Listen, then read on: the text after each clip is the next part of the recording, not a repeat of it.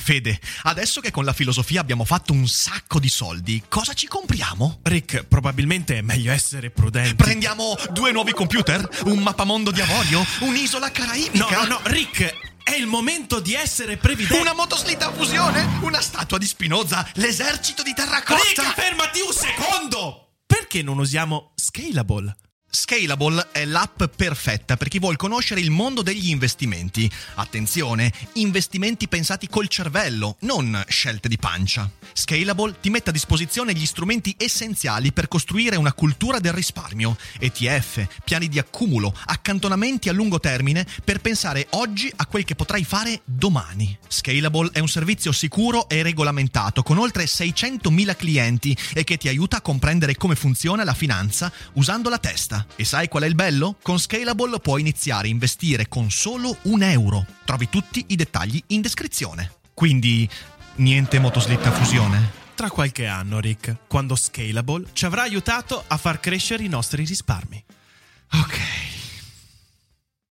Secondo molte persone, credo la maggior parte, la dimensione del gioco è il rifugio perfetto per nascondersi dalla realtà. E in effetti quando giochiamo non stiamo soltanto liberandoci dalla spaventosa condizione della vita adulta, riabbracciando almeno temporaneamente la vita del bambino, ma stiamo anche cercando la giusta evasione da quel mondo che ci opprime e ci circonda. E questa è una lettura sicuramente, almeno in parte, vera, ma superficiale. Per me infatti il gioco è molto molto di più, è decisamente diverso. Nel gioco vediamo quello che siamo veramente. Insomma, vuoi conoscere te stesso? Gioca a risico, ma attento a quello che potresti scoprire.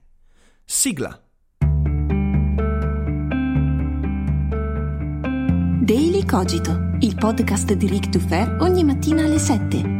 L'unica dipendenza che ti rende indipendente.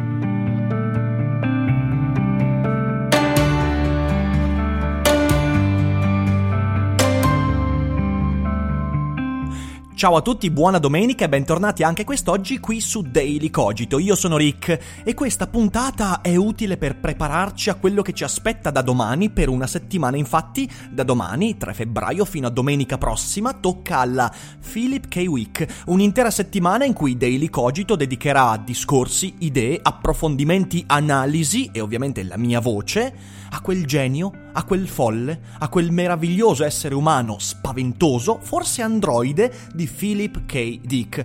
Non vedo l'ora e la puntata di oggi è una preparazione mentale a ciò che ci attende perché il concetto di simulazione, di gioco, di evasione, di narrazione ritornerà molto spesso durante quella settimana e oggi parliamo proprio di questo perché cos'è il gioco in ogni sua manifestazione se non una simulazione della realtà? che sia un'evasione, che sia un divertimento, che sia un passatempo, il gioco simula quello che potremmo trovare nella realtà. E sicuramente molto spesso i filosofi, ma non solo gli psicologi l'hanno detto, nel gioco noi possiamo simulare, ipotizzare, vivere esperienze per prepararci al mondo, ma non è solo questo, il gioco infatti dandoci l'esca dell'evasione, l'esca, la sua densa eh, della, mm, della prova, dell'ipotesi, della vita e delle scelte senza conseguenze, porta con sé un qualcosa a cui dobbiamo fare attenzione.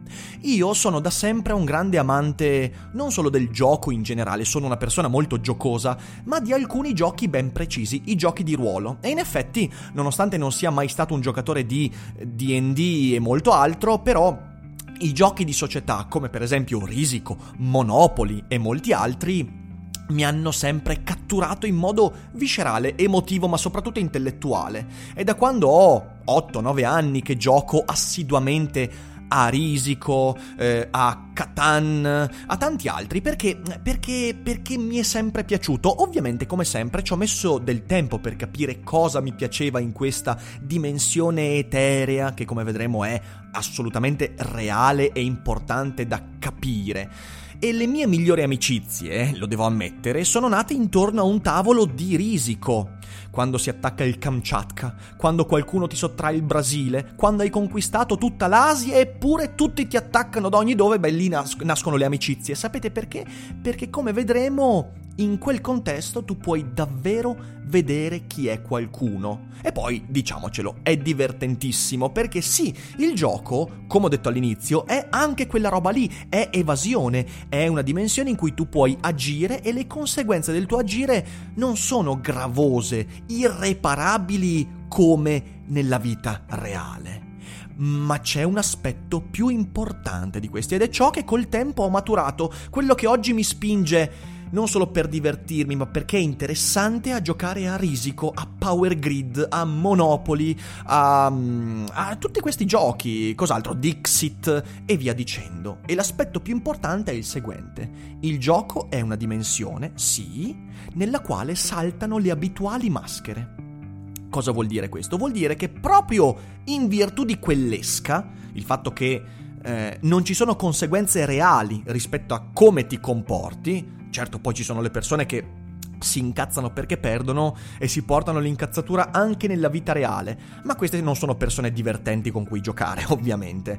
Invece la cosa divertente è sapere che chi gioca si tiene tutto dentro la partita e quando la partita è finita effettivamente non succede più nulla, ok? Però dicevo, saltano le abituali maschere perché l'esca del divertimento, della mancanza di conseguenze, ci permette di vestire i panni di mille persone, mille personaggi. È il valore del gioco di ruolo. Ci inganna, ci inganna attraverso le sue finte maschere. Nel gioco di ruolo tu puoi vestire i panni di mille personaggi e ci illude che tutto ciò significhi evasione, significhi non avere contatto con il mondo, con la realtà, avere conseguenze. E quella è la vera illusione. Noi nel gioco non siamo affatto più protetti, come ci piacerebbe immaginare, come, eh, come, come ci racconta superficialmente qualsiasi gioco. Vieni qui, gioca con noi perché quello che farai non avrà conseguenze. Non è vero, il gioco ci rende più esposti. E per spiegare questo concetto vorrei parlare di una serie tv che ho rivisto proprio negli ultimi giorni, Westworld.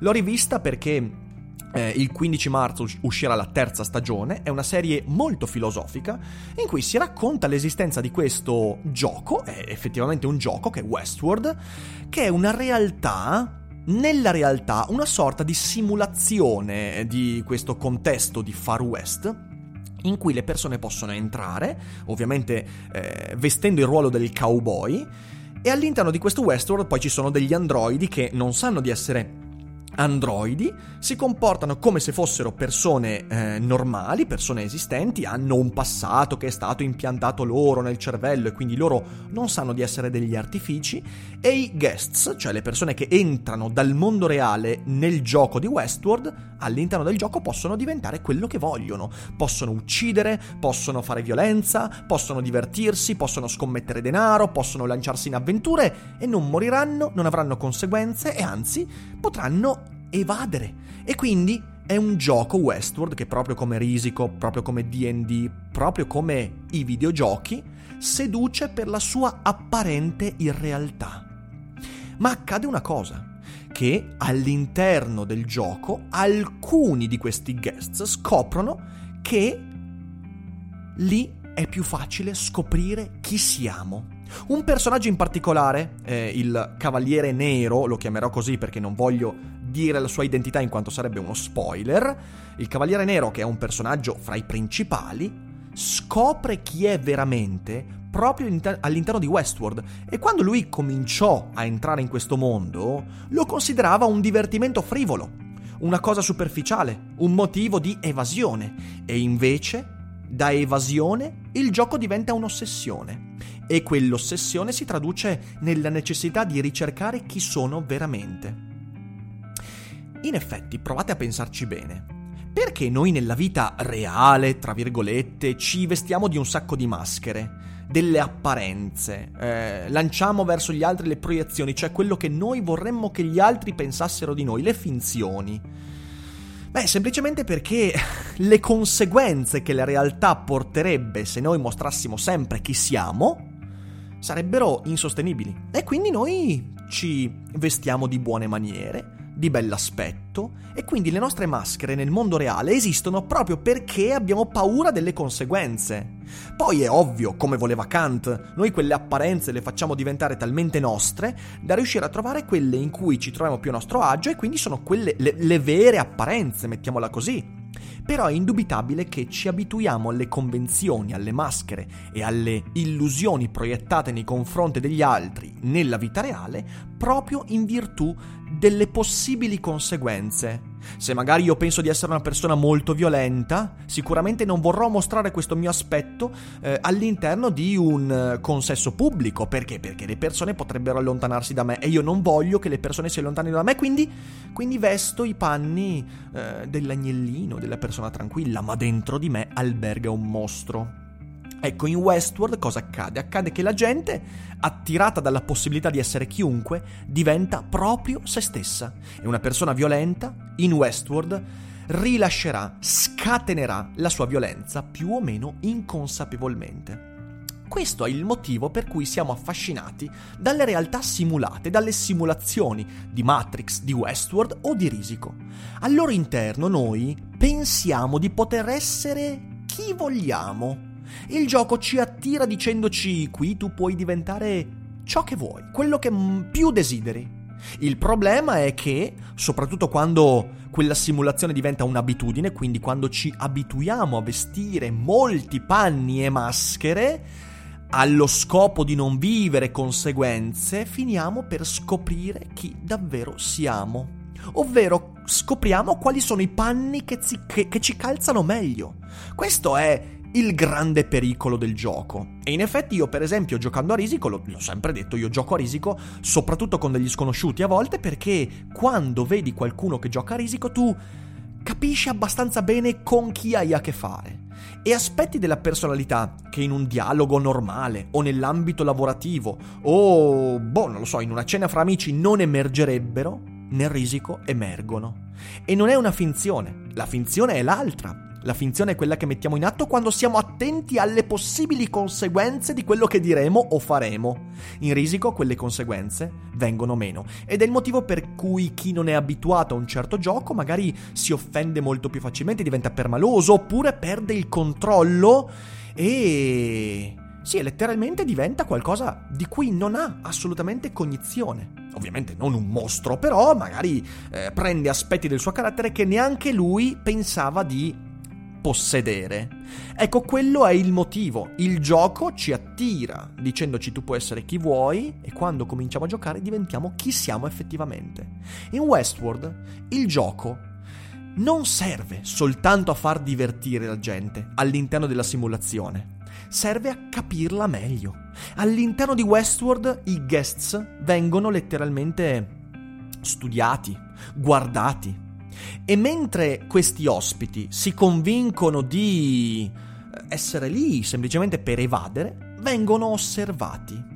È esattamente quello che avviene con un altro gioco a cui tutti quanti siamo avvezzi, gli algoritmi di Facebook e di Amazon, il nostro comportamento sul web. Quando si parla della profilazione, tutti quanti dicono eh sì è vero perché Google ci osserva sempre, però noi al gioco stiamo comunque tranquillamente ed è solo uno degli esempi, eh, perché potrei fare altri mille esempi che non hanno a che fare direttamente con internet, ma l'esempio calza molto bene. Gli algoritmi di Facebook e Amazon, che sono dei giochi e noi li usiamo per divertirci, perché superficialmente sembrano delle cose così innocue, così tranquille, così prive di conseguenze, in realtà finiscono per conoscerci meglio di noi stessi. Sapete perché? Per lo stesso motivo per cui in Westworld le persone vengono osservate e profilate, perché quando tu sei all'interno della dimensione del gioco non stai affatto evadendo, stai venendo invaso. La dimensione del gioco è qualcosa di più reale della realtà, proprio perché il vero gioco è lo stare in società, il vero gioco, la vera simulazione è la vita di tutti i giorni, quella in cui ti trovi in ufficio con il tuo capo e devi evitare di cavargli gli occhi quando anche magari ti offendi, ti insulta perché tu sai quali sono le conseguenze. Evitando quelle conseguenze tu vesti dei panni che non sarebbero i tuoi istintivi, possiamo dire anche primordiali, sono quelli che hai imparato a vestire guardando gli altri, capendo cosa conviene fare, valutando i costi-benefici, ovvero mettendo in campo una serie di cose molto razionali, studiate e anche intersoggettive. All'interno di Westworld, così come all'interno di Amazon, i tuoi comportamenti, dal momento che tu sei sollevato dalla realtà, trovandoti all'interno di un gioco, eh, pensando che il gioco sia meno reale della realtà, sbagliandoti, tu finisci per fare scelte, scrivere cose, vivere esperienze che non vivresti nella realtà al di fuori. Il motivo per cui molte volte capita di trovare una persona che conosciamo nella realtà e che è pacata, è tranquilla, è morigerata ed è misuratissima nella vita reale, mentre su Facebook diventa un pazzo furioso, demente, fuori di testa, è perché in quel gioco lui sente che non ci saranno conseguenze. Il gioco invece è una dimensione che serve proprio per studiare le eventuali conseguenze di ciò che siamo veramente. Ecco allora cosa io ho imparato da Risico, da Westworld, da Monopoli e via dicendo. Il gioco è un allenamento che ti permette di saper leggere i contesti in cui le nostre apparenze vengono meno. Cioè, quando tu giochi, alleni la mente non solo a capire chi sei veramente e ovviamente a vedere gli altri, a vederli per quello che sono, più o meno, ma soprattutto ti alleni a capire quali sono i meccanismi che fanno venire meno le tue apparenze. Perché questo è importante? Beh, perché quando tu non ti alleni a quella roba lì, vai su Facebook e vomiti tutto quello che nella vita reale ti tieni dentro, tutto quello che le convenzioni ti impediscono di tirare fuori quando pensi che ci saranno conseguenze. Le conseguenze ci saranno, anche in Facebook, anche in Amazon, solo che il gioco ti seduce e ti convince del contrario. Insomma, saper leggere i contesti in cui le nostre apparenze vengono distrutte eh, significa evitare di essere vittime della dimensione del gioco. E qual è il modo perfetto per evitare di diventare vittime? Beh, è dare vita alle proprie simulazioni. Cioè, non soltanto giocare nei contesti forniti da altri, non giocare nell'ambiente di Facebook, di Amazon, di YouTube e basta. Non giocare con le simulazioni costruite da altri, ma costruendo le proprie simulazioni, i propri giochi, dando vita ai propri contesti. Questo è il valore del teatro, del gioco di ruolo, della narrazione. Allenarsi a costruire le proprie simulazioni, i propri contesti di gioco, così da riconoscere quando siamo all'interno di quelle altrui.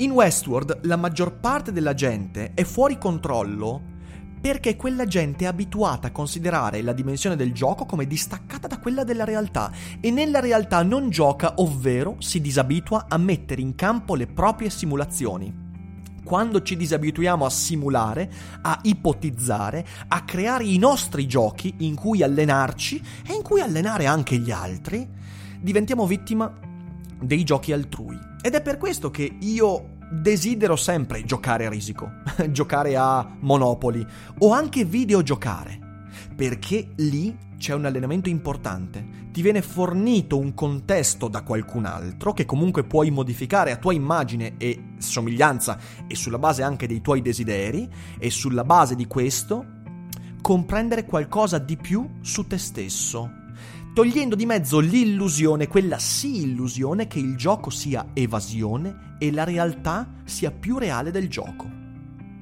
Vedete, conoscere se stessi è ok, anzi è l'obiettivo, come spesso mi capita di dire, della vita di ognuno di noi. Non basterà una vita ad esaurire quella ricerca, ma è importante continuarla. Solo che bisogna essere preparati, bisogna essere pronti perché rischi di scoprire cose di te che non ti piacciono e se non sei preparato a scoprire queste cose, le userai inevitabilmente contro di te. Il risico per me è stato un ottimo allenamento per conoscere gli altri e per conoscere me stesso. E quando mi trovo nelle simulazioni degli altri, anche in Facebook, beh, Risico mi ha fatto capire che le conseguenze dei miei comportamenti sono tanto reali quanto quelle nella vita di tutti i giorni. Ma questo non significa che nel risico, nel Monopoli, nel videogioco io debba portare le stesse finzioni della vita reale. No, significa che mi sono preparato a incontrare anche le parti di me stesso che non mi piacciono. E in quel modo evito di esporre cose estremamente delicate e personali, dando l'impasto magari a qualcuno che vorrebbe conoscerle per usarle contro di me, che è esattamente quello che succede oggi troppo spesso con gli algoritmi sul web. Giocate per capire meglio la realtà. Giocate per eh, mettervi in così tanti panni da trovare piano piano i vostri panni e una volta trovati i vostri panni riuscire a usarli non contro di voi, ma come vostri alleati. Credo che questo sia l'insegnamento fondamentale che mi hanno dato Risico, i videogiochi e anche Westworld. Ovviamente questa è la mia opinione, quindi aspetto i vostri commenti a riguardo, ditemi a cosa giocate e se giocate e cosa vi piace o non vi piace del gioco. Parliamone e ovviamente vi, con- vi, vi, vi invito anche a condividere la puntata per ampliare la community e portare molte più persone qui a giocare tutti insieme. Io nel frattempo vi osservo perché su Daily Cogito siete nella mia simulazione e noi ci risentiamo domani mattina con la prima puntata della Philip K. Week, non vedo l'ora, e ovviamente buona domenica a tutti, buona giornata e non dimenticate che non è tutto noia ciò che pensa.